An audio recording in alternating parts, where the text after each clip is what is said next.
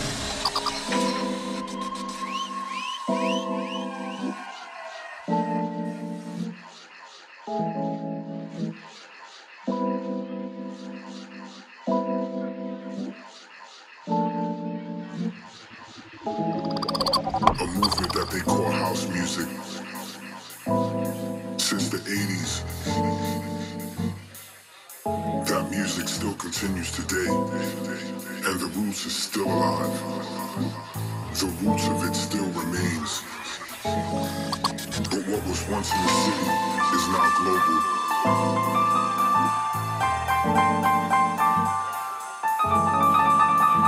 And there are those who don't really know what it is and trying to capitalize, but they can't. And there are the true organic people who can see right through.